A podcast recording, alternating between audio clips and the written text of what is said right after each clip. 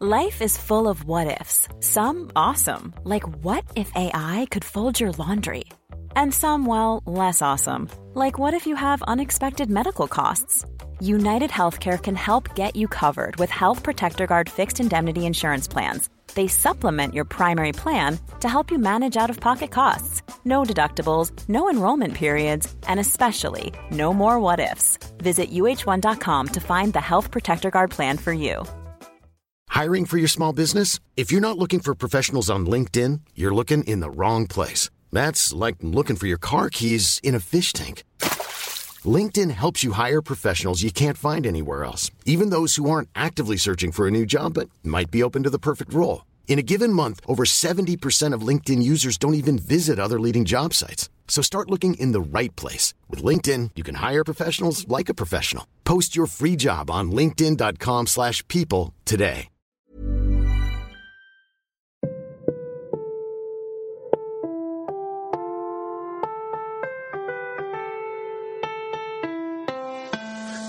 And from our basement to your headphones. Barely even know who we are, but changing the unknown.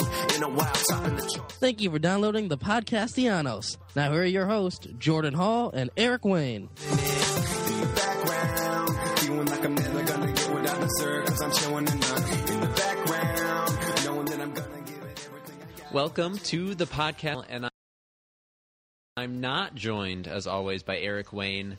Eric is, and I quote, this is direct from a text, living that no cal life. Um, instead, I'm super pumped to be joined by everyone. and I, I mean everyone's favorite baseball writer, Emily Waldon. Hi, Emily. Thanks for thanks for joining me tonight. Absolutely. I'm excited to be here. Yeah, so we were supposed to have actual baseball today. I'm sure you you lived through the agony as well as the rest of us. Um, the rain out in Chicago. This is tough. Opening day is supposed to be like you know the rah rah day of the year, and to have to wait one more day um, is a, only a little bit better than death, I would say.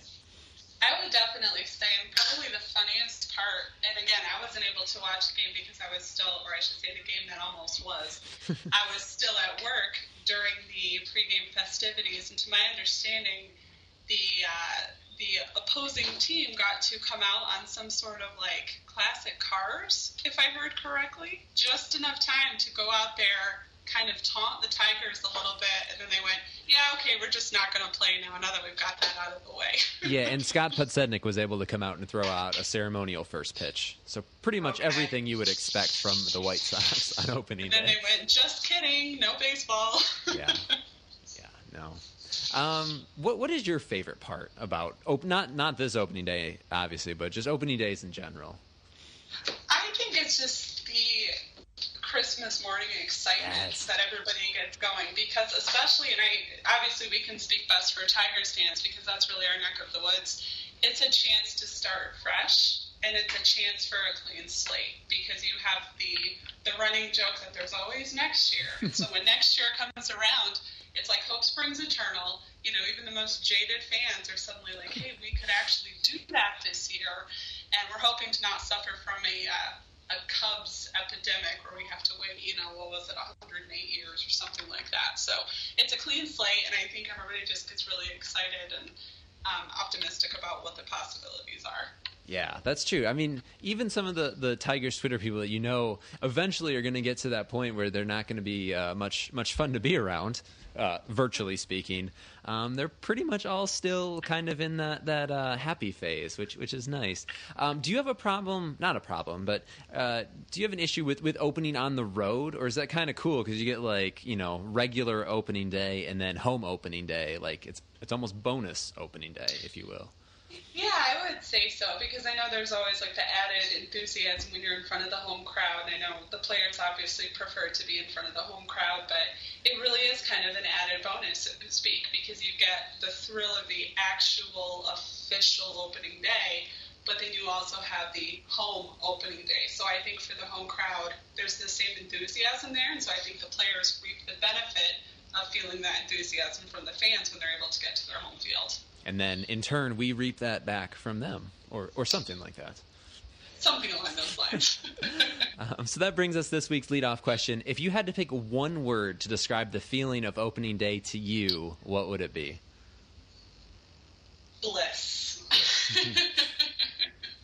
I would say probably bliss, and it's so funny because my first thought that I pictured when I was giving when I was thinking about that, I said it reminds me of some of the stuff from Elf, where he just gets so just over the top excited and he's like jumping up and down and just grinning from ear to ear. And I feel like that's a common feeling among all baseball fans across the board. Whether your team just absolutely bombed the year before, it's back. You know, that wonderful hashtag, baseball is back. And so for me, I think it's just absolute excitement, you know, in more words or less. Yeah, So- that's that's a very good way of putting it. I went with liberation. Like obviously today was an exception, but it's kind of like that ber- first bit of spring freedom. Like like I hate winter, pretty much every aspect of it, but like spring to me is kind of this coming back to life, like getting out of you know some sort of winter jail. And you know, we start spring training, and that's kind of like a nice appetizer. But opening day, it's like, okay, now we're on to the main course. Like baseball's really here. We're really going.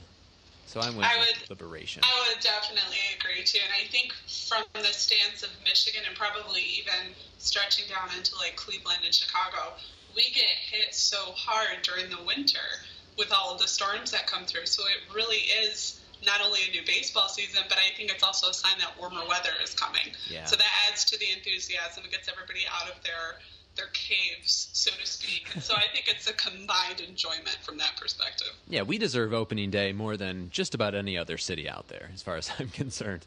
Darn straight. Um, if you'd like to get in touch with the show, you can. Uh, you can reach us at podcastellanos.com.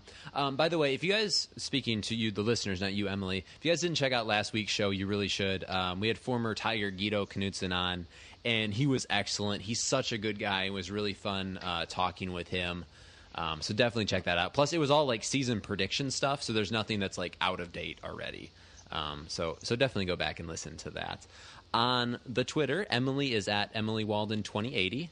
I am at Jordan Hall 23. Eric is at Comerica Eric, and the show is at Podcastellanos. Um, on the Instagram, I am at Jordinho4. Um, and once again, we'd love it if you would take the time to subscribe, rate, and review us on iTunes, Google Play, SoundCloud, or whatever other platform you're listening to the show on. And I was able to get through that perfectly without without Eric here. I'm, I'm assuming he's just the one that makes me screw up every time. I am seriously impressed. I think you got my positive vibes coming through the uh, the microphone. Boom. That's that's all you can ask for. exactly. I'm Blaine Hardy, and you're listening to the podcast Podcastellanos. Um, so let's run down some recent uh, roster movement that led to the opening day roster that we saw. Um, most noticeab- notably was the release of this show's beloved Mike Pelfrey. Um, the Pelf train has been rerouted to a different station. I had many of you listeners tweet me sympathy tweets, which really helped me got, get through the, the tough time. Um, what was your reaction to his release? Oh, it was it was very much a torn reaction because I always heard one of my one of my scout friends always told me he said baseball players are like puppies. Once you name them, then you get attached, and then if something goes wrong, you're heartbroken when you have to say goodbye. And the thing about Pelfrey is he is legitimately one of the nicest people across the board. Just a very genuine guy. And I don't know about you, but reading his quotes when he received the news that he would be transitioning, it was heartbreaking. Yeah. Because it was constantly him saying, I've let people down, I've let the fans down, I've let my team down, and I'm like, can I just hug you? Can I just give you a hug because you're breaking my heart right now? And for the for that, I think it's just coming down to being realistic about it and seeing his numbers from spring training, seeing his numbers from last season. He couldn't stay consistent. That was that was his biggest battle. He was completely aware of what was going on. He understood the seriousness of the situation.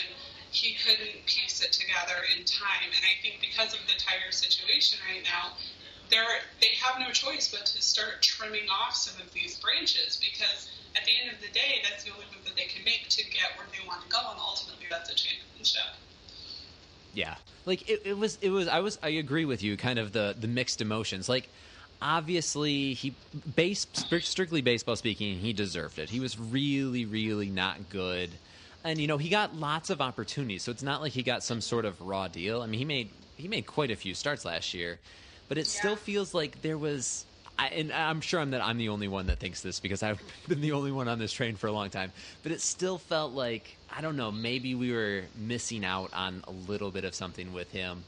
Um, but like you said, everything that I read in that in his quotes after he left was like, oh man, dude is crushed. He he understands kind of what what we were going through as fans around him. Um, and I, I do genuinely hope that somebody picks him up and he has marginal success, at least when he's facing teams other than us. Although you know at some point this year he's going to throw like a four hit shutout against us because that's just how baseball works. That is how baseball works. You know, there are, there are no favorites in the game of baseball except Mother Nature's ability to pick on Detroit, which she will find another way to do that this season, obviously. Yeah. Were you surprised that the club ate all the money on him? Yes. It, it, again, I think it just falls kind of under that mixed emotion thing because I think they're in a tricky position right now where they're going, if we don't make some changes, this isn't going to get any better. Like they've they've just gotten to this consistent reel of you know problem after problem after problem, and everybody's aware that the system is broken. And so I think they just kind of bit the bullet and said, we have to do something here, and by doing that, we have to move in that direction, and we're going to have to you know make the steps necessary to do that. So again, a little bit torn, not fully understanding that whole process, but at the end of the day, it needed to be done because nice as he was, the numbers were there. He was not benefiting the team. He knew that. The fans knew that. Al Avila knew that.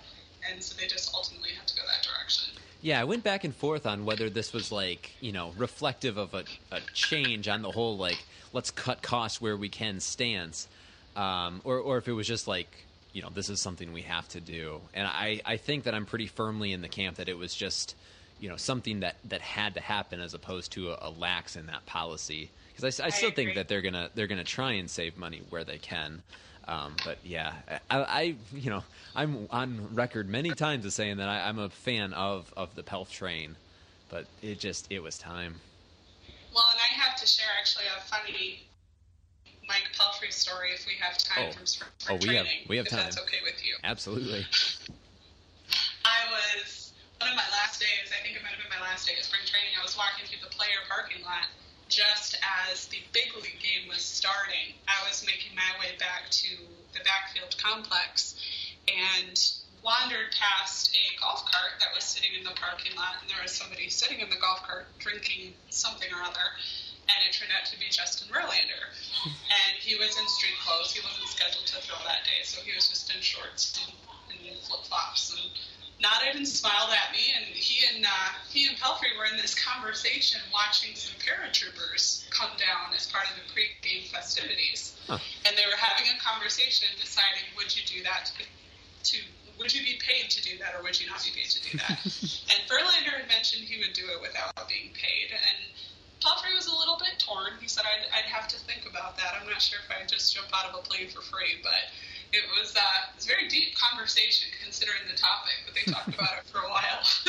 It'd be really funny to see Pelf jumping out of the plane. He's such a big dude. That would be. he really is. He really is. Yeah, and he's walked by me before, and I'm not a small person, so to feel small is, is a task.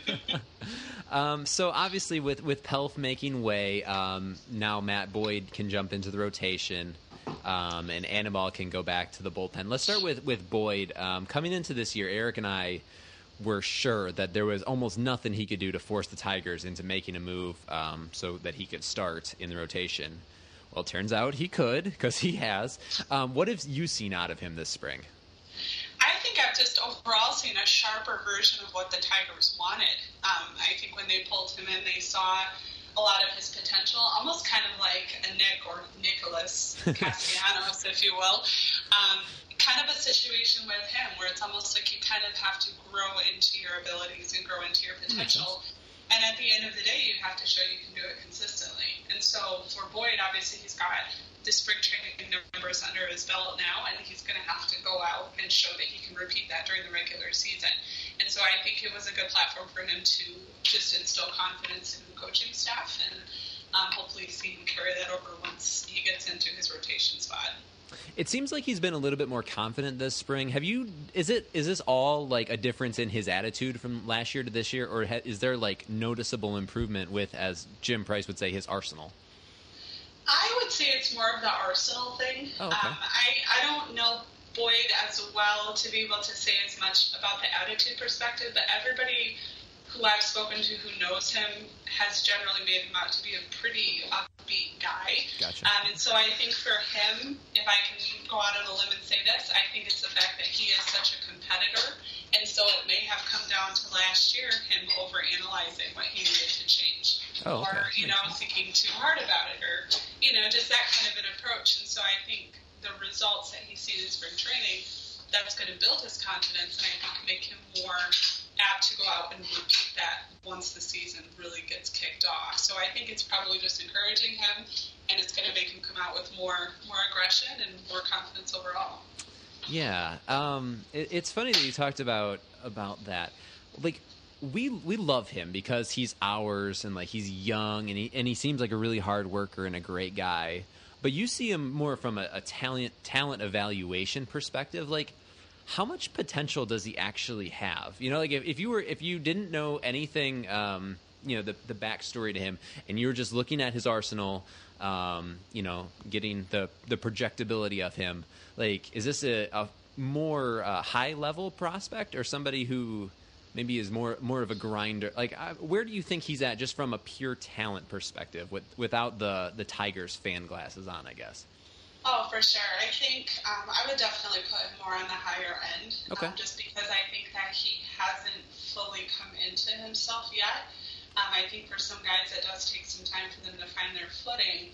And I think in baseball overall, if you're able to show that you're making strides to get there, I mean, I could use Steven Moya for example. How many grace periods he's been given because people understand development doesn't happen overnight. And so I think from that perspective, the Tigers are keeping an eye on him and they're putting him in those positions to challenge him, to stretch him. And I think that he is going to come into himself if the right pieces are going to fall into place because I think the talent absolutely is there. He's just going to have to find a way for to show repeatability and be able to go out and consistently prove himself on a game by game basis and really put confidence back in the coaching staff and putting the, the Tigers glasses back on, all of those things that I listed ab- about him, they he's he's so easy to root for. Like I feel like him and Norris have jumped to the top of like my these two are my Tigers. These are the guys that I'm really rooting for. I, I would definitely agree. Um, I have seen just so much positive reinforcement from both of them because they're very team oriented. I don't feel like either one of them is someone who puts himself on a platform or distances himself from the other guys. I think that they are very driven to want to see this team do well. And I think that's why they put so much pressure on themselves. Because you've heard Norris too. Norris takes failure very seriously. He will he'll kick himself time and again if he has a, a rough game. And so I think for both of them, the the team aspect is there, and they're very aware of what their role is. But they're just going to have to find a way. Still being on the young side, they're going to have to find a way to consistently produce out on the field and show that they can handle the pressure. Were you around Norris much this spring? Has he kind of come around a little? I mean, obviously you want him to to take success very seriously, but it almost looked like he was beating himself up to uh, you know a bit much last year. Has he um, got that a little bit more in check coming into this year? I would say he does. Um, when I was down in Florida, I didn't get a chance to see too much of him, but I think I think the the situation with him is that everybody forgets that he is still so young. Yeah, I mean, he just turned just turned 23, and actually he'll turn 24 this month. Yes, I googled that. that Um, quick his googling. birthday, his birthday is later at the end of this month, and so it's like you look at guys like Norris and Fulmer, who strangely have the ability to grow the absolute greatest beards on the team, and are probably real. the youngest guys on the pitching staff. So, you know, that's that's a whole co- topic in and of itself. But um, I think people forget how young he is. I really do, because he carries himself in a very mature way, and um, I think there has to be a grace period because not only are you establishing yourself as a pitcher, you're establishing yourself as an adult in a very True, intense game and having to discover your skill set and discover what can you contribute and then do it on a consistent basis. So these guys are under a ton of pressure and the fact that they've handled it as well as they have is really, really impressive. So I think both of them are going to come out and as long as they can stay healthy, health is still an issue for Norris. I think as mm-hmm. long as they can stay healthy, that'll still be a good year for both of them. Yeah, that's a really good point. I never thought about it like that. The difference, like, I mean, obviously, I don't have the weight of the world on my shoulders, you know, pitching in front of hundreds of thousands of people over the course of the season. And the difference in me from the time that I was 21, 22 till now, or, you know, a couple years after that, is just amazing. And you, you just, I don't know, you get in such a mindset that these are, guys are just, you know, baseball robots. Their, their sole job is to throw strikes and hit spots and, and whatnot. Um, but there are, especially guys like Norris, there's, when, with so much personality about him, like, there clearly is going to be some personal development that you do have to allow for and factor in. Absolutely, and I think from the position that I'm in, where I have more of a focus on the minor league guys as well, I hear that on a regular basis. I mean, I've had people frustrated with Matt Manning. Why isn't Matt Manning up higher? And I said, you guys are forgetting he is still five years old in baseball years. I mean, Yeah. this kid is so young. If I remember correctly, I think he just turned 19, and he's already projected, you know, as the top prospect in the organization. Which, no pressure. I mean, what were you doing at age 19? So I think people just have to remember. I know baseball fans are going to speak their mind no matter what, but you absolutely have to keep that in the back of your mind in the development sense that not only are they developing a skill set, they're growing up. And that's a huge, huge piece of it. So I think we just need to remember that this year for sure. Yeah, they're still at the age where, like, if they can keep themselves bathed and fed, like, they're, they're doing good, at least as far as life goes. Exactly. Um, speaking of kids, let's talk about Joe Jimenez. You tweeted that he was going down, and Tiger's Twitter was going to commence the pouting, which was the most accurate thing I read all week. Um, do you think that it was more of a full house situation out in the bullpen, or is there um, more refining that he needs? You know, it's an interesting comparison story. I was actually reading up on um, some of the Yankee system today, and uh, Gleyber Torres, who is probably the Yankees, I would say close to the top prospect that they have right now, he's exceptionally young. And there's been so many comments about why aren't they giving him a shot higher up the ladder? Why aren't they letting him have his moment? Again, the team is realizing what they've got on their hands. And I was able to talk to a couple executives of the Tigers um, when I was down in spring training, we specifically spoke about Joe. And across the board, all of them said, We know what we've got. We understand the talent that we've got here. But because of that, they're trying to be very respectful and they're trying to use that in the best way possible by not rushing it. Um, Joe is absolutely dangerous. I mean, you can ask anybody from scouts to players to basically across the board, anybody you speak to, they all know what he's got. But I think that the fact that the Tigers have been so starved for a guy who can be as powerful as he can be in that position, they want to make sure the timing is absolutely right. So I think for them, it's just watching to see those last pieces fall into place, watch him get more polished, and he'll be in Detroit, no problem.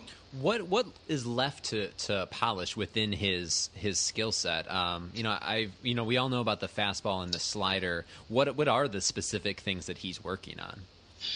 Would say command would probably be the biggest one, and then just maturity overall. Um, I've had the chance to watch him pitch, I think, at every level but um, high A. I got to see him in Toledo, Erie, West Michigan, and I, yeah, I think that covers it. Um, he he gets a little bit trigger happy, um, or as I always like to say, chomps at the bit a little bit in the times that I've seen him. You know, kind of like that that excited young puppy that's just ready to run, ready to go. You know, whatever other happy-go-lucky visual you can think of that fits that description. Um, he he takes this responsibility so seriously, and I've spoken to Joe quite a few times. He wants it so bad that I think what he's been having to do internally is learn how to pace himself because Gotcha. he knows how much faith the team has in him. He understands the arsenal that he has to work with, and so now the responsibility falls on him. How is he cultivating it? How is he fine tuning it? How is he pushing himself to improve? Because there's still a touch of polish that's needed there. Um, he gets a little bit shaken sometimes, has a hard time keeping up with that command, but as he continues to mature, his pitches are just, they're disgusting. I mean, absolutely disgusting. I don't know how much you've been able to see, but it's, it's, it's definitely a weapon that the Tigers have on their hands. And so I'm absolutely thrilled to see him get up. I, I would say before the All Star break. I'm Yeah. to go out on a limb and I'm going to project before the All Star break he could see Detroit, but it's going to come down to how's he going to start off the year and can he show to be as powerful as he was last season. Yeah, I think un- unless our bullpen in, at the big league level is just flying out of the gates, I I can't imagine not seeing him before the All Star break, and it will be fun. And uh, what I'm maybe most excited about is to see uh, Tiger's Twitter reaction to him coming up because it's it's just been like so longed for that I, I think it'll be really fun um, for them finally to get what they want. Well, and what I would say too is going back to our feelings of opening day. Yeah, Take take that and magnify that times ten, and you will have Tigers Twitter when they receive the news that Joe's been called up. Um, so let's transition a little bit. You've had quite the spring. Spent some time in Florida with the Tigers and the Blue Jays. I want to hear all about the trip, but let's start at the very top. Uh, you had a chance to meet Mr. Tiger, Al Kaline. Can you just can you put into words a little bit for us uh, the sights and sounds? What, what what happened there? I'm slightly ashamed of the sound that may have come out of me when I caught the attention of, of Al Kaline. Um, no, I would say it, it started out, it was actually my last day there at the complex. And so I walked up to Joker Marchant, which I really hadn't spent much time there at all because obviously my mission was to go down and kind of check out the minor league side um, and check out those prospects. But made it a point to go out there, reconnect with some people, got to check in with a few of my friends down there, and just started walking around with a good friend who works for the team, and she was showing me some different parts of the park, and she kind of looked over to me and said, "Have you ever met Al Kaline?" And I said, "Have I ever met Al Kaline?" Trying to play it cool, obviously. And I said, "No, I, I haven't had the pleasure." And inside, I'm like, "Oh my gosh." you know, trying not to freak out because this is a guy I grew up with a, a massive baseball fan for a dad, and so he was actually born and raised in um, Arkansas, and so his team growing up was the Cardinals. That was like the closest team in vicinity that he was able to listen to, and so they listened to Cardinals games on the radio, but they had the chance um, to still follow the other teams, like the Tigers, the big Yankee names, the big Red Sox names. And so I heard a lot of stories about Al Kaline, and I was like, it would just be the coolest thing just to meet him and talk to him for even a few minutes. And he came around the corner, and I got introduced to him and shook my hand. And I want to say, gosh, he's 90s. I want to say he's in his early 90s now. Sharp as a tack. Um, still knows how to compliment the ladies. I will give him that. and uh, got to talk to him for probably about five, ten minutes, and um, that is absolutely something I will never forget. It was just an incredible experience. What did you? Uh, I mean, you don't have to go into in-depth details, but what what did you talk with him about? Like, I don't I don't even know how I would begin to start that conversation. Um, well, it's, it's funny too because people have asked me before. They said, "Do you ever get starstruck around um, like the minor league players?" Because I'm around a lot of these guys on a regular basis, and I said, from the minor league perspective, it's more of an admiration for what they're working to accomplish. Makes sense, So. I, I have respect for because most of them are. I won't say how old I am, but most of them are younger than me, um, as they would be in the minor league level. Um, and so, aside from Al Kaline, I had that same situation with Alan Trammell, where Yeah. here's a guy that I heard stories about growing up. You know, I don't really have memories of actually seeing him play, um, but heard so many stories. Getting the chance to get to know him has has been just incredible. Um, but just really, I talked to Al just about his current role with the team. You know, what is what does he do? Like, what does he do to keep himself busy? He was all decked out in uniform um, when I shook his hand, looked sharp as ever, and um, he said that his travel days are really done, so he just kind of hangs around in, in Florida around the complex. Um, some of the minor league guys that he'll pop in every once in a while and eat lunch with them and just interact with them and makes himself very available, which I think really sets sets a very high tone for the team there, just because they know his legacy, they know what a legend he is, and I think that he just really enjoys giving back to the younger guys and still staying a part of the game. Yeah, I can't imagine, you know, as a 18, 19 year old kid, kind of fresh, you know, fresh into camp, and then you look up and see Mr. Tiger. That would be, it would be extremely difficult not to be starstruck, starstruck Absolutely. in any any walk of life, but specifically as as a young kid like that. Absolutely, I won't forget that for sure. That was it was just an incredible moment. Um, so let's get into a little bit what your own eyes took in down south. Um, who were some of the players, either big league, big leaguers, kids, whoever that you saw that kind of opened your eyes in a good way, seeing them in person? Um, I think from the big league side, and I said this a lot last year, uh, Nick Castellanos Yes. is he he is a monster.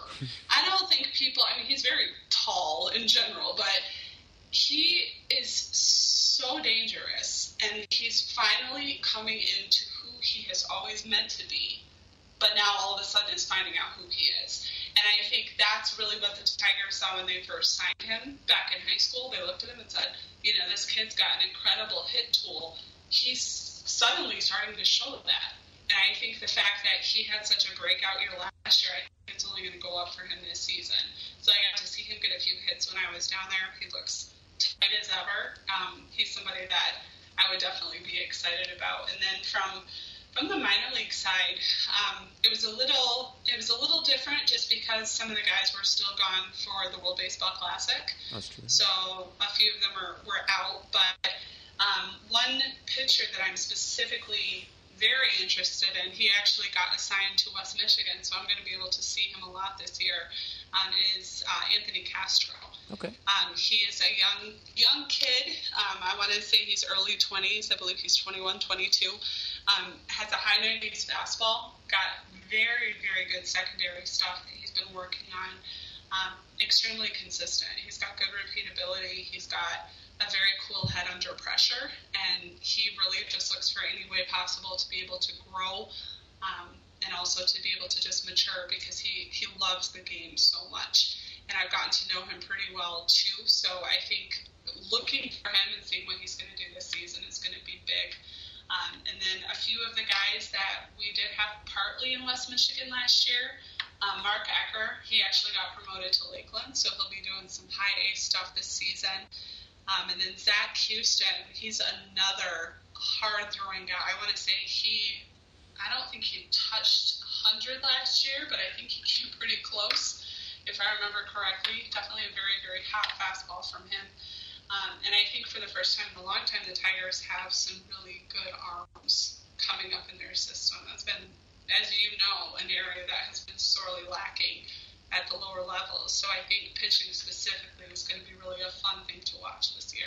Yeah, that's that's such a, a sight for sore eyes. I mean, we we've had the the Rondones, the Zumayas, the Joes, but they're so you know intermittent, and there's been a lot of um, maybe lesser bullpen arms that we've dealt with in in the meantime. Um, who looks like they're on a, the brink of, of maybe a breakout for their specific level? Did anyone hit you like that? Um, you know, that's that's a really good question. I think some of the stuff that I saw from Dominic Ficociello was actually encouraging. Um, he's somebody that has struggled with consistency at the plate. When he's able to hit consistently, he's got a very, very good bat. He's a product of um, the Arkansas Razorbacks, who unfortunately falls under the shadow of Castellanos at third, Miggy at first, and he's, he's a corner infielder. And so he's one of those guys that sort of falls victim to the established guys at the major league level. And I think for him, he's really going to have to show consistency in double A, get that shot at triple A, and then see if he can maintain because he's got he's got very good defense. I've, I've really liked what I've seen from him defensively, but he still gets a little bit hot and cold at the plate. Um, but I did see some pretty good consistency from him as from training, so that was encouraging. Um, you know, seeing guys like Dixon Machado. If if I'm allowed to pick favorites, I'm just going to come right out and say it. Dixon Machado is hands down one of my favorite people. Um, the best attitude you could ask for. I mean, smiling every second I've seen him. bouncing around the field, talking to everybody, just an incredible attitude. He is probably one of the most valuable, un, unappreciated pieces in the Tigers system. And I absolutely hope that he gets a shot this year because aside from maybe a lack of reps at the plate, I think he's really on par to be the next major league shortstop for Detroit. I honestly think he is. He's so sharp. I mean, I don't have to tell you that. You know that, but he's he's somebody who I have long been a fan of, and I think that he will have a very good season this year. Yeah, I'm I'm very excited. We you know we came into the season thinking it was going to be him or Mo- Moya, and Eric and I, you know, we don't like to root, but I think we were both rooting for him to be the guy. And Right. yeah, I'm I'm very looking forward to to seeing him. Um, hopefully, I mean, you don't, you know, if he gets in the lineup, it means somebody is either hurt or or having a day off, and you don't really root for that. But Right. I you, I do want to see what he can do, um, and I wouldn't mind seeing it kind of in extended at bats. Um, so I feel like every time we have you on, all we do is ask you, you know, how's Manning, how's Joe, you know, who, how are the top ten guys doing? But let's get a little bit beyond that tonight. Um, you know the system better than almost anyone. Um, I want to know the guys in the system a little bit better too. And if you wouldn't mind, um, would you tell us some of the more like interesting stories behind the guys in the system? Like, who are some of the guys that we don't know about but should, or the guys we're not necessarily rooting for um, but should be? Yeah, that's that's actually a very good question. I think probably some of the most fascinating stories come out of the Latin contingent that's down at the lower levels. Um, I spoke with one of the um, development coaches who kind of work specifically with the Latin players that come up. And I think one of the biggest things that really grabs me um, is the fact that so many of these guys come to the States, leave their family behind. They're 17, maybe 18 years old, some of them. They don't know English. I mean, Joe told me, Joe Jimenez told me he didn't know English when he came to the States from Puerto Rico. Yeah. And so to have to overcome those obstacles, you know, going back to the the Daniel Norris thing of these guys having to grow up, Mm-hmm. they're they're having to grow up in a brand new country, learn a brand new culture, and still try and find success as a baseball player. And so those guys absolutely get my respect, and I think there's a few of them. Um, one of the guys whose name that I consistently butcher, I call him I call him Pinto because his last name is Pinto. It's Vladimir with a W. Oh. And I'm going to be honest, I struggle with that pronunciation. So we're just going to call him Vladimir with a W. Vladimir Pinto. He is somebody that could be the next um, Gerson Moreno, um, who has come up. I've gotten a chance to talk to him a few times. We've had to speak through translation because he told me he really has no good English skills yet. he's working. He's working to get there. um, but for him, he's another just incredibly, incredibly dangerous arm if the Tigers can pace him. He's already hitting high 90s, and I believe he's still 19 or 20. And so you've got that type of a guy coming up. Um, Xavier Javier, which is a great name. I'm sure Eric would just have loads of fun with that in one of his next top tens. Xavier Javier, he is another guy that I've been told has touched high 90s, I think 100 several times, and I believe he is still 18. Wow. So there are a lot of just dangerous arms. There's something in the water down there. I don't know what it is, but they they're all drinking Joel Zumaya something or other. And I think that if the Tigers can continue to work the international market in a good a, a good system, I think that they could really pull some very beneficial pieces in because these guys down at that in those parts of the country, they eat, sleep, and drink baseball. they live baseball. These guys do, and so I think you get to see talent at a very young age. These guys, 16, 17 years old, and they're already throwing harder than some college pitchers. You know, so it's it's something you have to learn how to read the market and see what you're kind of tapping into. But I think overall, all that to say, um, the Latin section of the system has just been incredibly fascinating. And I think as we watch a little bit more development this year, there's going to be a lot more names to pinpoint that people should really start paying attention to. I'm curious. Does does the organization do anything um, to help them settle to learn the Eng- uh, learn the English, learn English? You know that kind of stuff. Is there is there a support team kind of behind them?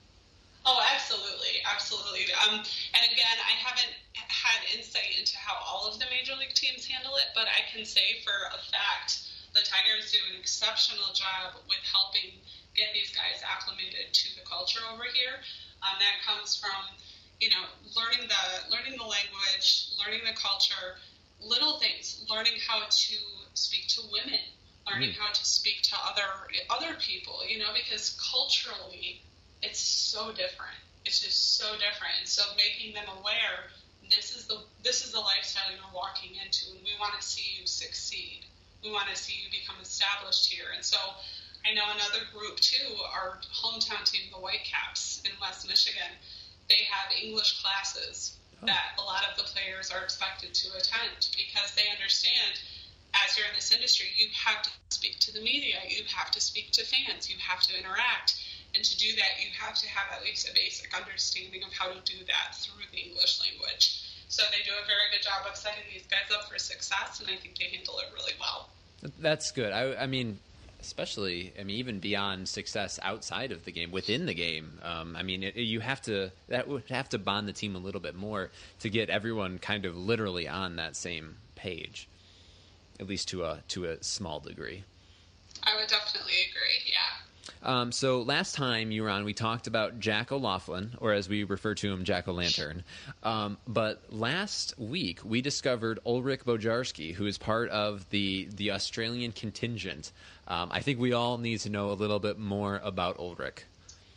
Ulrich, aside from having the most fantastic name in all of baseball, I remember the first time I read his name speaking with one of my Australian League contacts when they were actually the first ones to kind of bring him to my attention after he signed with Detroit. And they just gave me some information and insight, and I said, okay, who who is this kid, and how does he come up with this name?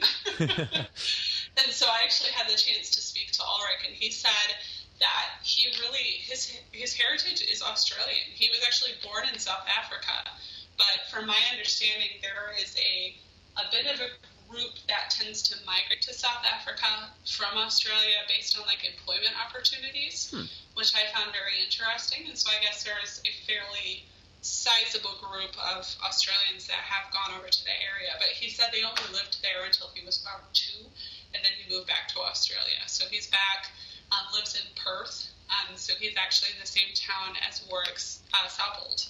So they've got the uh, a little bit more Tigers connection there. So he he's a very interesting guy. He's very built. Um, I want to say he's about six three, six four. Um, he used to be a catcher primarily, and then they transitioned him into the outfield. And so I kind of picked his brain a little bit about that, and he said he's come to really enjoy being in the outfield. Um, he's got a very solid arm. Um, I think he, he definitely could develop into something very useful at this point. And so I'm looking forward to seeing what he does this season now that he actually is in the States. Where where is he going to play this year? Um, as of right now, based on the last update I received, is that he is staying back in extended spring Okay. training for now, um, which makes me think that he'll probably transition up to short season um, when Connecticut League starts. So I think he'll move up in that direction eventually. But um, I think it's a good place for him just because of the fact that he is adjusting to the new culture as well. And so it won't make him feel too much pressure overall. Him and G Money on the same field. We're gonna have to get out there. I gotta go see him. Definitely needs to happen. Um, so one more uh, topic before we get to the power rankings. Anthony Gose. We talked about this last week. He is switching to switching to pitching. There's a rhyme for you. Um, is this realistic? Like, I, I know that you posted the video of him and, and the scouting report. What what does he like? You know, what does he feature? Like, what what's kind of his, his arsenal? I've said that Well- three times. I'm turning into Jim Price. Gosh darn You know what? I will. I will forgive. I will forgive you. It's all good. um, the thing about Anthony Gose that a lot of people have not remembered is that he was really looked at strongly as a pitcher when he was in high school. Um, he had a fastball that touched as high as 97 at one point, and I believe that was around junior or senior year of high school. And so that's something a lot of people didn't know. And so when they first hear Anthony Gose coming out of the bullpen, they're all going, okay, who's smoking what in Detroit and why would they even consider this? But the fact that Anthony is very, he's very much an athlete in general. Yes, I think definitely. he, he adjusts very well um, to different challenges on the field. And obviously, I'm going to touch on the adventure from 2016 that we all got to watch unfold firsthand.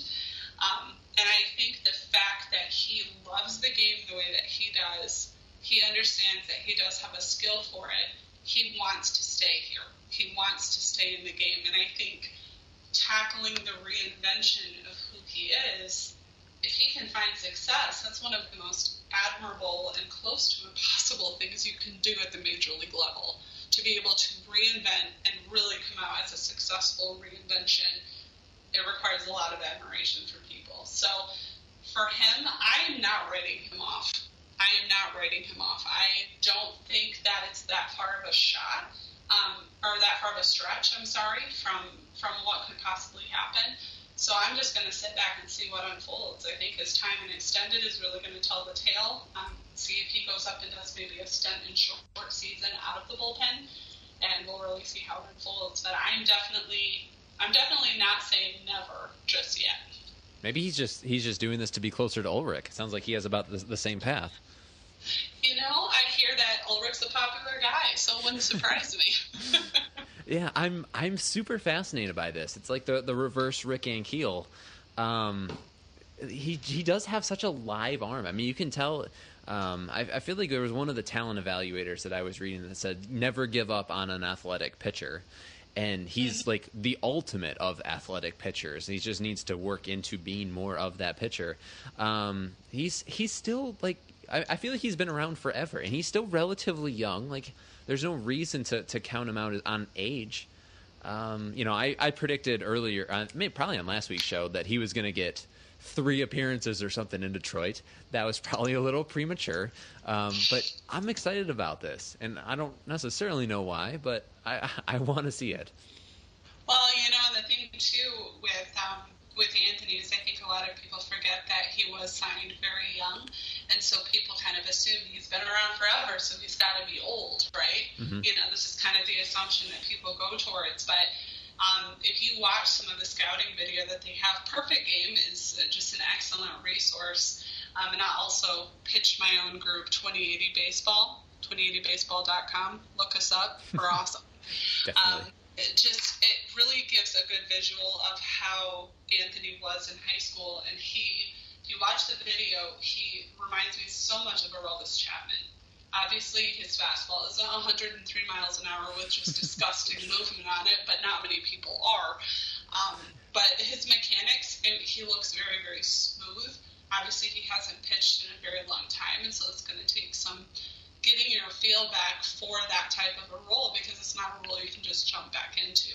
So I think it's going to take some time. But seeing seeing his mechanics from high school, it's not that far of a stretch, and I'm not writing him off yet. Hiring for your small business? If you're not looking for professionals on LinkedIn, you're looking in the wrong place. That's like looking for your car keys in a fish tank. LinkedIn helps you hire professionals you can't find anywhere else, even those who aren't actively searching for a new job but might be open to the perfect role. In a given month, over 70% of LinkedIn users don't even visit other leading job sites. So start looking in the right place. With LinkedIn, you can hire professionals like a professional. Post your free job on linkedin.com/people slash people today. Mom deserves the best, and there's no better place to shop for Mother's Day than Whole Foods Market. They're your destination for unbeatable savings, from premium gifts to show-stopping flowers and irresistible desserts. Start by saving 33% with Prime on all body care and candles. Then get a 15-stem bunch of tulips for just $9.99 each with Prime. Round out Mom's menu with festive rosé, irresistible berry chantilly cake, and more special treats. Come celebrate Mother's Day at Whole Foods Market. All right, are you ready to move to the power rankings? Let's make this happen. Okay, so as as all the listeners know, I am not Eric, so this is this is unknown territory.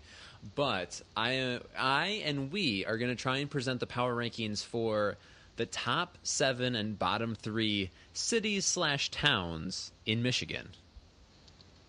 Are That you? is correct. We are we are so excited, and coming from someone who grew up in the strangest areas, I can definitely attest that there are some very weird towns around Michigan.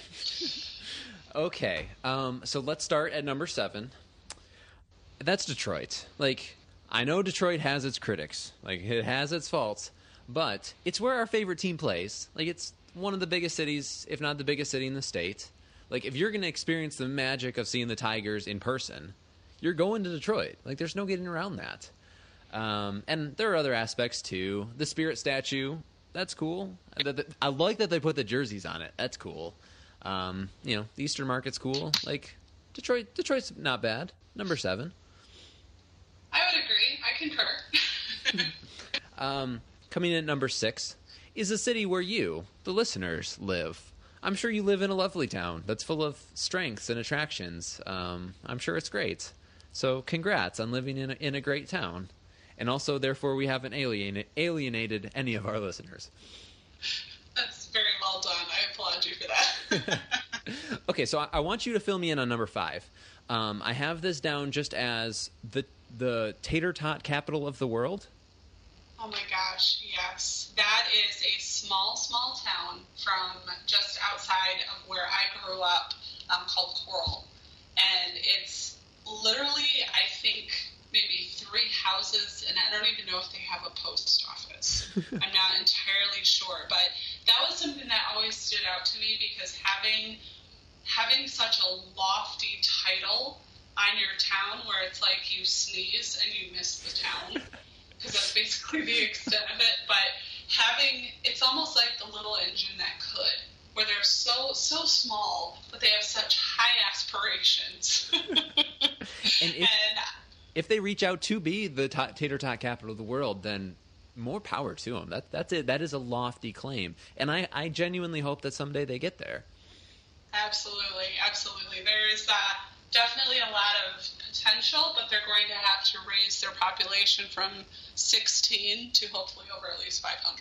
Yeah, that seems like a pretty fair cutoff. um, number four, yeah, um, yeah. On number four, Ann Arbor has a nice town or a nice downtown. Mich- University of Michigan's obviously there. Like Woot woot. it's one of it's one of those cities that like you just feel smarter being there. You know what I mean? I would definitely agree, and I've I've had the chance to go to their campus, obviously for for football games. Go Blue, big Michigan fan. Good. Um, they have an incredible campus. It's just it's gorgeous, and they have one of my favorite pieces of the campus is their the the library where they just have for reading. So it's like it's not the actual library; it's like the reading room of the library. And I've posted, and I should put a picture back up to show everybody what it looks like. But it is straight out of Harry Potter. I'm not even kidding. It's like this incredibly just epic hall with like cathedrals, and it just stretches on and on and on. So I will throw that up on Twitter and let everybody see that. But it's an exceptional campus, and I absolutely love Ann Arbor. Yeah, yeah, Ann Arbor's cool. Um, number three, I, I combine them because they're kind of related and they're fairly similar, and that's Charlevoix and Petoskey. Um, if you've never been, they're uh, kind of charming small towns on Lake Michigan, like north of, north of Traverse City, which we may get to later.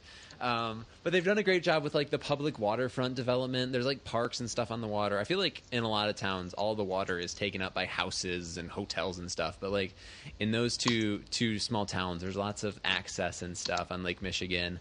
Um, like if you if you're looking to, to spend a Saturday somewhere cool that you haven't been before, like hit a beach in a downtown, Charlevoix and Petoskey are are your places. I would definitely agree, and I think that there's quite a few celebrities that live in Petoskey. Doesn't Tim Allen and like Kid Rock have a house in Petoskey? Possibly. I, I if, if if that is the case, then I probably should have ranked them even higher. Any anywhere Kid Rock is going, you know, you know it's lit there. I would agree. I would definitely agree. Okay, so number two, and obviously you can speak to this much better than I can, um, but Grand Rapids has absolutely everything. Like to me, and, and I don't I don't live there. I've I've been there many times for many different reasons, but it's like big enough to be like substantial, but not so big that it feels inaccessible. You know what I mean? Absolutely agree. I will praise the improvements in Grand Rapids all day long because not only are we Beer City, USA. I think a couple years running now. I think that we've we've had it more than one time. But just some incredible breweries. Um, the uh, the city just does so much to kind of revive the nightlife and really just help to to bring more people in through like the ArtPrize competition, through a lot of the downtown concerts that they have. It's an incredible city, incredible city. So yes, come. We will welcome you with open arms, and you can watch baseball. So Yeah, and, seriously, and you got the white could you ask for? caps. Yeah, We got the white caps, so come out. We, you'll have fun. And you have Chick Fil A's. We have two Chick Fil A's now, and they happen to both be in driving distance of my house. Oh my so, gosh, that's just selfish. You have have all of the all the Chick Fil A's for all the all the state wrapped up in one city. And I even kind of like, um, you know, it, the skyline isn't real big, but it's a nice little like inviting skyline. You know what I mean? I would definitely agree, and it's it's interesting. An interesting fact too: the minor league players that I've spoken to in the Tiger system, across the board, selected Grand Rapids as their favorite minor league town that they played in. Yeah, I think Guido So did last week. Yeah, he said that he Guido liked. did. Yeah. Yeah, Jeff Ferrell was another one. Um, Buck Farmer loved Grand Rapids. So many of these guys will say Grand Rapids across the board. It's a great city. Everybody loves it. So, um, oh, it's customary for me to offer you a guess as to number one. Oh goodness. Um, do I get a clue? Um, I mentioned it earlier. Uh, Traverse City. It is Traverse City. This was the easiest one on the list. you might say that I'm a little biased because that's literally where I live. Um, but it's probably the most naturally beautiful place on earth. You have the bays, you have the Sleeping Bear Dunes. Now, when I say Traverse City, I encompass like all of the top, you know, what the Leelanau Peninsula, um, all of the the neighboring areas. Like, let's be honest, it's all Traverse City. But you got the dunes, you got more beaches than you can count, the Manitou Islands, and then there's a bunch of the little like extension towns like Frankfort and Glen Arbor that are like really really cool. You know, you got all the food, the wine, the breweries, the coffee. Like, I don't know. I'm I'm biased, but Traverse City is like the place in in my mind. Have you ever have you been up to TC? I have been up to Traverse City. Just a lot of really good places for like a getaway location. So it's not like your typical overwhelming touristy spot. It is touristy, obviously, because it's developed such a good getaway location, but it's never been overwhelming. It's always just very beautiful, like right by the water. Um, I've loved it every time I've been up there, and they have incredible pie. Oh, really, yeah. really good pie at the. Is it the pie company that's up there? Yeah, the the cherry pies. That's, that's what we do. Yeah. Yes. Just a, a tip for everyone: don't come in July. That's when everyone else comes. Come in like June or August or September or October. Don't come past October because that's when it goes downhill. But wise words. yeah, but yeah, definitely, definitely come up and visit us and shout out your boy. Okay, are you ready to move to the bottom three? Ready. Let's okay, do this. this one was hard because I don't want you know it's all Michigan. Like, you know, I don't want to disparage any of Michigan, but there are a few towns that I wasn't that I'm not quite as much of a, a fan of. So uh, here we go, and don't take this the wrong way. If you live in any of these, except for number one, you can take it the wrong way. Um, number three, Alma and Alpena. No offense if you live in either of those towns, but your city stinks. Like like literally and almost always. Like between my house and Whitney's parents' house, we go through Alma uh, on the way down. And like you can tell where we're at based on the smell when you get to Alma. It's not pleasant. That's bad. That's bad. Yeah, I don't. I'm sure it's some sort of like fertilizer or something. I'm not. I'm not really in, into the farming scene, but yeah, it stinks. And Alpena, it also stinks. um, number two is Cadillac. This this may be Northern Michigan centric. Like Cadillac wants to be TC so bad. They even have their own little lake, but it just isn't. I don't know. It's kind of like Traverse City's nearest rival. I don't know. Cat, Cadillac is kind of kind of the poo and not in a good way. and number one, I think it's. I think Eric lets me guess on number one too. Do you have a guess as to the worst city in in the state? I really don't because sadly I can think of probably more than one selection for just a really bad city. So no, lay it on me. What you got? Number one is Charlotte, because mm. stop being pretentious. Your name is. I, I think this is when Eric starts pounding his fist. Your name is Charlotte. Just be Charlotte. Nobody wants to be Charlotte. That's power rankings. Hello, this is Eric's mom, and you're listening to the Podcastellanos. That is that is power rankings. And I was gonna say too, I had a very obscure name for a town. If I can sort of tie one into the end. Oh, here. absolutely. By all means. There there is a town called Jugville Oh, in Michigan. And I found that to be very interesting because there was because I'm a nerd, I was looking up, you know, lists of, of random towns and they had a couple different ones, which makes Michigan as special as it is. Um, you have Hell, Michigan.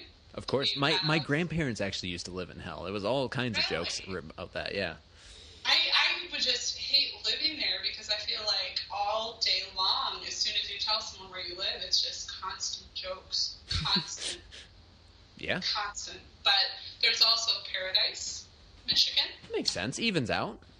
Yep, and then you've got uh, Christmas, Michigan, which is probably just a joyous place all year round. Either that or people are exceedingly angry. They're just so sick of everything about Christmas that they're all just very grouchy. It's for sure one or the other. I, I I bet there's no middle ground there. I would say so. And then a personal favorite of mine is Bad Axe. I always thought that one was quite quite interesting. Yeah, you have to be hardcore to be from there. I would say so.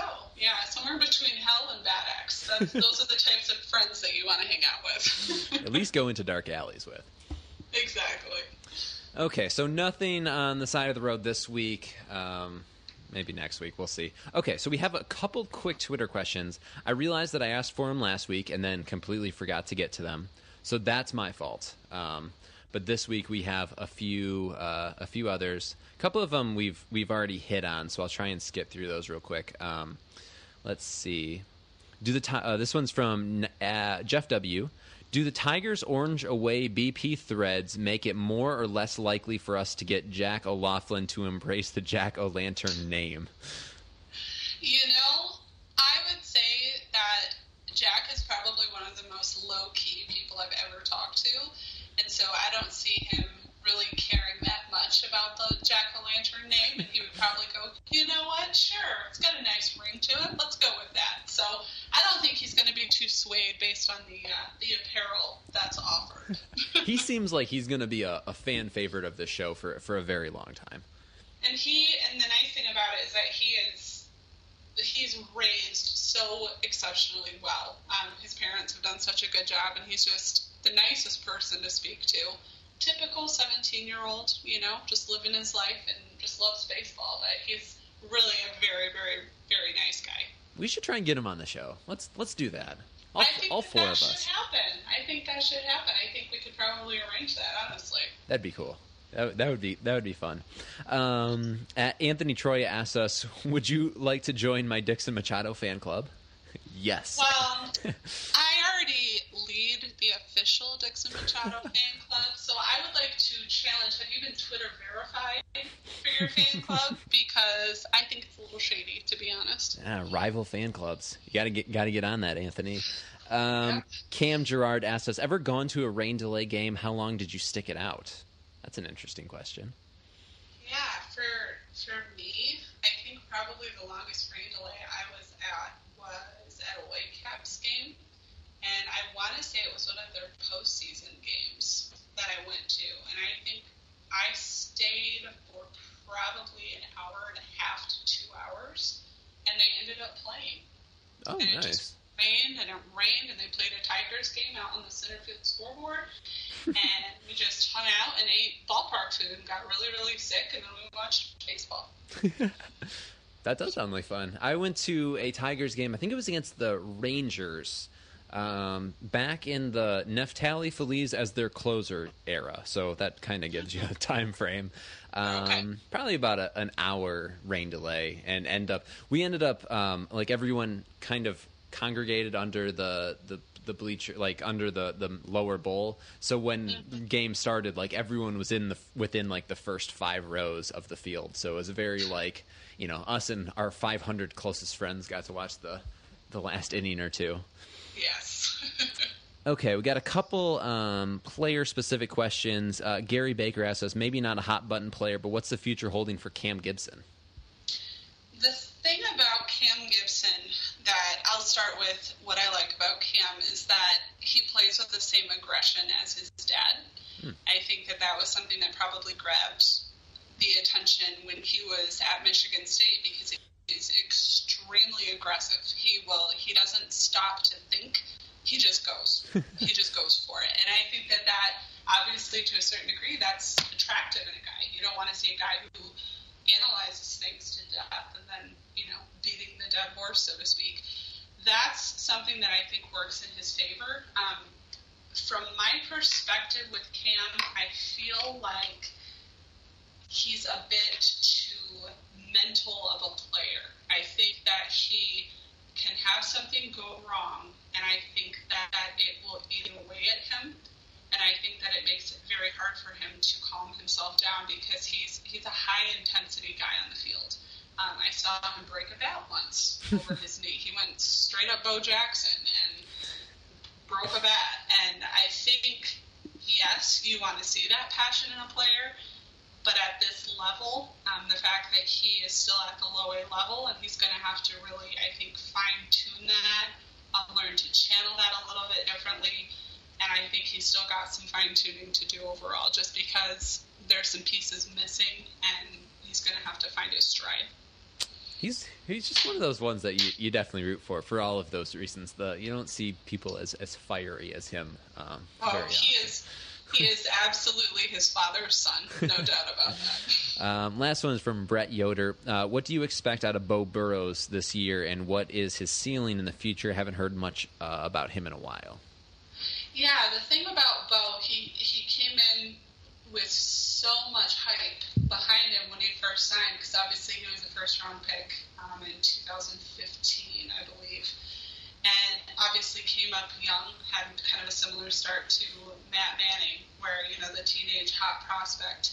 Um, he struggled um, with his command a little bit first year. Um, I remember his first full year, I should say. He did a bit in the Gulf Coast League, came up to West Michigan in 2016, had a very hard time repeating what he wanted to do. Um, he got shaken up uh, quite a few times. Just it, he he really struggled to kind of find his footing, and I think if he's able to really tweak that approach to it, I think this year he could find a much better stride. Um, I think he could find more consistency, and I think it might just come down to pacing himself a little bit better, maybe not working so fast, um, you know, just slowing up a little bit, timing himself differently, and just really finding his stride because he is still very young. I think he might still be 20, I believe. Um, and I did not Google that. I probably should have. um, but he's somebody who definitely still has projection, no doubt. I mean, I think that he he could continue to move up. I personally, at this point, um, I could see him possibly getting up to uh, Erie. I think that that's a level that um, would really offer him a big challenge. And so I think this year is going to be the telling year to see how he does in Lakeland. He did get promoted to Lakeland, and I think seeing how he handles the Florida State League is going to tell a lot about what his future holds. Yeah, he's one that I'm definitely uh, interested to see his progress. Okay, let's move on. Uh, we'll just quickly run down the ma- the pitching matchups this week because if the rain ever stops, there will be Tigers baseball this week. Um, starting tomorrow, just Tuesday, uh, two ten Eastern, Verlander against Jose Quintana, who we're supposed to see today. That one, that one should be good. the The White Sox rotation goes down qu- downhill quick after Quintana, but uh, that one should be pretty good. Wednesday, Zimmermann against James Shields, and then Thursday, Derek uh, Daniel Norris against Derek Holland. Friday, uh, we home home opener. Michael Fulmer gets the, gets the ball against Steven Wright from the Red Sox, um, and then Saturday and Sunday it's going to be Boyd and then Verlander against possibly Porcello and Drew Pomeranz, though they are technically uh, to be announced as of right now. Is there a particular pitching matchup that you're you're interested in this week? Um, I would say probably the Verlander Quintana um, matchup would probably be the most exciting for me because I think I think with the White Sox they are in the process of getting some really big arms back in their rotation. Um, getting like Michael Kopech from uh, from the Red Sox, I think is going to be a huge, huge piece for them. Um, having him come over because he's a guy who routinely hits triple digits, um, and he's really grown a lot too. So I think having him come up through through the ranks is is going to be impressive. But I think yeah, right now I think they're just trying to pull pull in some better arms, and I think that uh, seeing them go against Verlander should be a pretty fun time. Yeah, and I'm excited to see Porcello back. Um, you know, we we traded him. It's not like he left of his own volition. So I feel like we still have uh, we have can have friendly relations with him. Um, even though, as Kate would say, he he stole Verlander's award last year. So Kate, Kate also said a lot of other things. She she, she sure did. she can Yeah. she can be a bit on the chatty side. A little bit, yes, indeed. um, if you want to get in touch with the show, you can. Uh, you can reach us at podcastellanos.com. On the Twitter, Emily is at Emily Waldon 2080. I'm Jordan. I'm at Jordan Hall 23. Eric is not is the voice you didn't hear tonight, but normally do at Comerica Eric, and the show is at Podcastellanos. Um, on the Instagram, I am at Jordinho4. Uh, do, you're on Instagram. Do you want to do you want to share that? Or are you good? I am on Instagram. Speed Walden number one. Number one. Um, Not number one spelled out, just the number, singular one. Um, and we'd love it if you- you would take the time to subscribe, rate, and review us on iTunes, Google Play, SoundCloud, or whatever else you're listening to the show on. Um, anything else that we should talk about before we get out for the week? You know, I think that uh, we've got some fun stuff to look forward to this season, both from the major league and the minor league side. So I will be out at the Whitecaps home opener this week on Thursday, and then I will be in Lansing for the Blue Jays home opener on Saturday. So we'll get to see um, some of the Vladimir Guerrero Jr. Oh. buzz start to take place, and he's another one who just turned 18. So he's somebody who's expected to make quite a splash this year. He's uh, third baseman. So I'm excited to see him when I get out to Lansing on Saturday. Speaking of Lansing, I, I've read that they have a waffle cone that's filled with mashed potatoes and like popcorn chicken and uh, like gravy. Have you ever had that? And if so, was it life changing? I have not. I didn't. I did not know that they had that. Is that a recent addition to their menu? I don't remember when it was. I just saw it on like Bleacher Report or something. And I'm like, I Oh, must have that at some point. You know, now that you say it, I may have to order one when I get there, just Absolutely. to be If you- able to report back to the listeners. Yeah, if you do, definitely, definitely take a picture of that. I'd like to see, I like, I mean, they, you know, on the website they're gonna put the, you know, best looking picture, but I'd like to see what it looks like in reality. But to counter that statement, the Whitecaps also tried to pitch the idea of fried bubble gum. So you can't always agree with what's listed on the internet. Yeah, that's that's a an interesting idea. Yes, it is. Well, we should probably wrap up for this week. Emily, thank you so much for coming on the show. Always illuminating stuff. We'll have you back very, very soon. Um, once the once the season gets rolling. yes, absolutely. I'm looking forward to it. And with that being said, we will catch you guys next week. And eat 'em up, Tigers. Eat 'em up. Then this is where Eric says goodbye. Mom deserves the best, and there's no better place to shop for Mother's Day than Whole Foods Market. They're your destination for unbeatable savings, from premium gifts to show-stopping flowers and irresistible desserts. Start by saving 33% with Prime on all body care and candles. Then get a 15-stem bunch of tulips for just $9.99 each with Prime. Round out Mom's menu with festive rosé, irresistible berry chantilly cake, and more special treats. Come celebrate Mother's Day at Whole Foods Market. Even when we're on a budget, we still deserve nice things. Quince is a place to scoop up stunning high-end goods for 50 to 80% less than similar brands. They have buttery soft cashmere sweaters starting at $50, luxurious Italian leather bags, and so much more. Plus, Quince only works with factories that use safe, ethical, and responsible manufacturing. Get the high-end goods you'll love without the high price tag with Quince. Go to quince.com/style for free shipping and 365-day returns.